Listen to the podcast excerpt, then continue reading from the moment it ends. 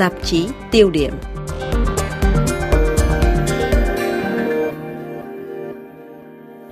Áp đặt được lệnh hưu chiến trên thực địa, lôi được cả hai phe xung đột trong cuộc nội chiến tại Libya đến Moscow để thảo luận về ký kết lệnh ngừng bắn lâu dài.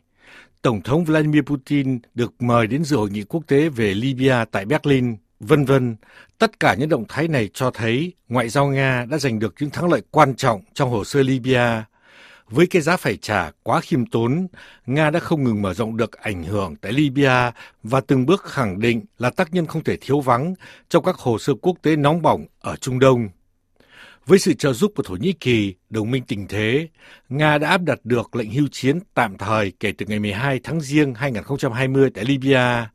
Quốc gia rơi vào tình trạng hỗn loạn kể từ năm 2011 và hiện là đối tượng giằng xé giữa một bên là chính phủ đoàn kết dân tộc GNA đóng đô ở Tripoli được Liên Hiệp Quốc công nhận với đại diện là Fayez al-Sarraj và bên kia là quân đội quốc gia Libya dưới sự lãnh đạo của thống chế Khalifa Haftar kiểm soát vùng Benghazi ở phía đông nước này.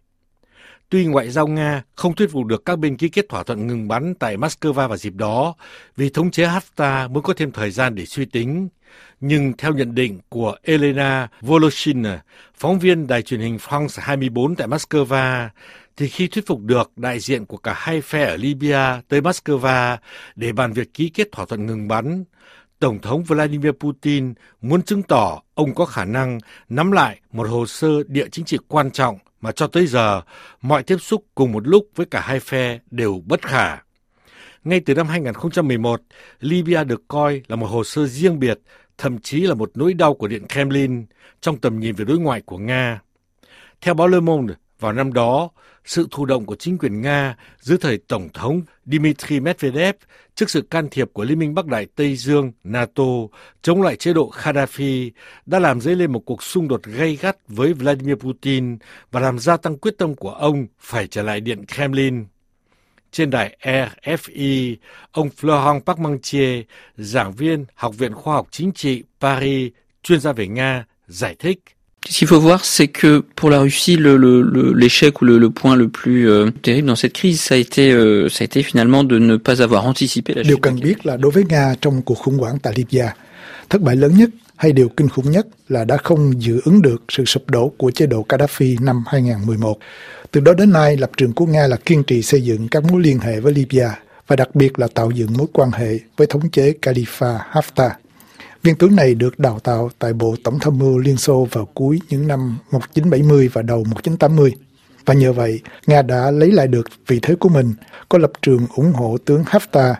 Điều này có thể thấy rõ, đồng thời không hoàn toàn quay lưng lại với phe chống đối tướng Haftar. Và qua đó, Nga có thể đóng vai trò một cường quốc, thúc đẩy đàm phán giữa hai phe đối nghịch. Điểm đặc biệt của Nga trong hồ sơ Libya đó là mong muốn được nói chuyện với cả hai phe tại nước này đồng thời vẫn lựa chọn một phe để ủng hộ. Ý tưởng của Nga là tạo dựng được vị thế để có thể đưa ra các giải pháp ngoại giao. Euh, mais à partir de là, donc euh, l'idée effectivement est de, de pouvoir être euh, en, en position de, de proposer des solutions diplomatiques. Chuyên gia Andrei Chuprikin, giáo sư thuộc trường cao học kinh tế Moscow khẳng định 2011 là một tội tổ tông. Rất nhiều người coi đó là một sự phản bội của Nga và tất cả những gì mà Kremlin làm từ đó đến nay là nhằm chứng minh với mọi người rằng Nga không bỏ rơi những người bạn của mình. Vậy Nga muốn gì khi dẫn thân vào Libya? Chuyên gia Park Mang-chie cho biết. Elle cherche plusieurs choses. Elle cherche d'abord à, au niveau régional, à accroître son Nga tìm kiếm nhiều thứ. Trước tiên, ở cấp độ khu vực, Nga tìm cách gia tăng ảnh hưởng. Moscow đã làm được điều này ở Syria kể từ năm 2015 khi can thiệp quân sự vào nước này. Thông qua các kênh tiếp xúc khác nhau, Nga đã quay lại được khu vực, ví dụ thông qua các tiếp xúc thường xuyên với Israel, với Ả Rập Xê Út, vốn cách nay không lâu là khách hàng mua vũ khí, thiết bị quân sự, rồi thông qua Iran, vân vân. Như vậy, Nga có thể nói chuyện với tất cả mọi người, nhưng điều này không có nghĩa là Nga có thể thúc đẩy ký kết được các hiệp định hòa bình. Thực ra, có ba yếu tố thúc đẩy Nga chú ý đến Libya. Trước tiên, Libya là một nước có trữ lượng lớn về dầu khí, đó là một yếu tố trong phương trình và Nga ý thức được tầm quan trọng của thách thức này. Nhưng đó không phải là thách thức duy nhất. Trong quá khứ, Nga và Libya đã có quan hệ trong lĩnh vực mua bán vũ khí, sản phẩm nông nghiệp. Libya không cách xa Nga lắm và trên góc độ này, đối với Nga đây là một thị trường hợp lý. Nga còn đóng vai trò trung gian giữa các phe phái. Cho dù ở Moscow, các phe phái ở Libya không ký được thỏa thuận hưu chiến, việc các bên đến Moscow để đàm phán thông qua trung gian của Nga là một động thái có ý nghĩa đáng kể. Chúng ta cũng có thể nêu thêm yếu tố thứ tư. Việc hiện diện mạnh mẽ tại Libya là một phương tiện để Nga nói chuyện với châu Âu. Đồng thời, Nga cũng có thể nói với các bên ở Libya theo kiểu, các vị có thấy không, trong số những nước láng giềng kề cận Libya, chính Liên minh Pháp Anh vào năm 2011 đã lật đổ Gaddafi, nhưng liên minh này không đủ khả năng tái lập một trật tự ổn định. Còn người Nga chúng tôi thì đang cố gắng làm việc này đó là điều mà Moscow tìm cách làm ở Libya. Et donc nous, Russes, nous allons essayer de mettre ça. C'est ce qui va essayer de jouer Moscou. Ngày 19 tháng Giêng 2020, Hội nghị thượng đỉnh quốc tế về Libya dưới sự bảo trợ của Liên Hiệp Quốc họp tại Berlin, nước Đức.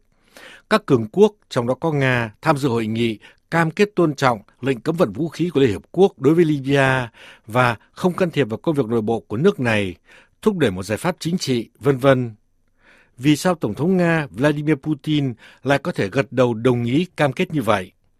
Theo ông Toknik Goddadze, giảng viên Học viện Khoa học Chính trị Paris, cựu Bộ trưởng Georgia phụ trách các vấn đề châu Âu, đó là bởi vì chính sách đối ngoại của Nga rất uyển chuyển, mang tính thực dụng, không hề bị ràng buộc theo hệ tư tưởng và phương pháp hành động. Tại Syria, nơi vẫn tồn tại một chính quyền bất chấp cuộc nội chiến kéo dài, Nga đánh cược vào Tổng thống Bashar al-Assad theo thỏa thuận hợp tác quân sự song phương, Nga trực tiếp can thiệp vũ trang vào Syria kể từ tháng 9 2015 và đã cứu được chính quyền Bashar al-Assad, đồng thời duy trì được quyền lợi của Nga tại nước này. Tình hình ở Libya phức tạp hơn. Điện Kremlin thực hiện một chiến lược nước đôi mập mờ, chờ đợi xem phe nào chào hàng tốt hơn. Theo nhiều nguồn tin từ Moscow, được tuần báo Le Courrier International trích dẫn, thống chế Haftar trong năm 2018 đã hứa hẹn dành cho Nga nhiều quyền lợi tại Libya, đặc biệt là dầu lửa. Thế nhưng chỉ đến tháng 2 2019, sau khi lực lượng của Haftar kiểm soát được El Sarara và Anfil, thì Moscow mới tin rằng phe này sẽ nắm được văn phòng đại diện của công ty dầu lửa quốc gia Libya NOC và chuyển hoạt động của NOC về Benghazi hoặc thay thế được chủ tịch công ty bằng một người của phe này và Nga có thể hưởng lợi về lâu dài nếu đứng về phe Haftar. Tuy vậy, Moscow không hào hứng ủng hộ chiến dịch tấn công Tripoli mà thống chế Haftar phát động từ tháng 4 2019. Do nhận thấy có nhiều cường quốc bên ngoài dính líu vào cuộc tấn công Tripoli, trong đó có Pháp, Thổ Nhĩ Kỳ, Tiểu vương quốc Ả Rập Thống Nhất, Điện Kremlin quyết định không tham gia vì cho rằng đây chỉ là một trò chơi có tổng bằng không. Trong bối cảnh đó, giải pháp tốt nhất đối với Nga là dùng lính đánh thuê hỗ trợ Haftar và đồng thời đóng vai trò nhà cung cấp giải pháp an ninh cho Libya. Chuyên gia Parmentier giải thích.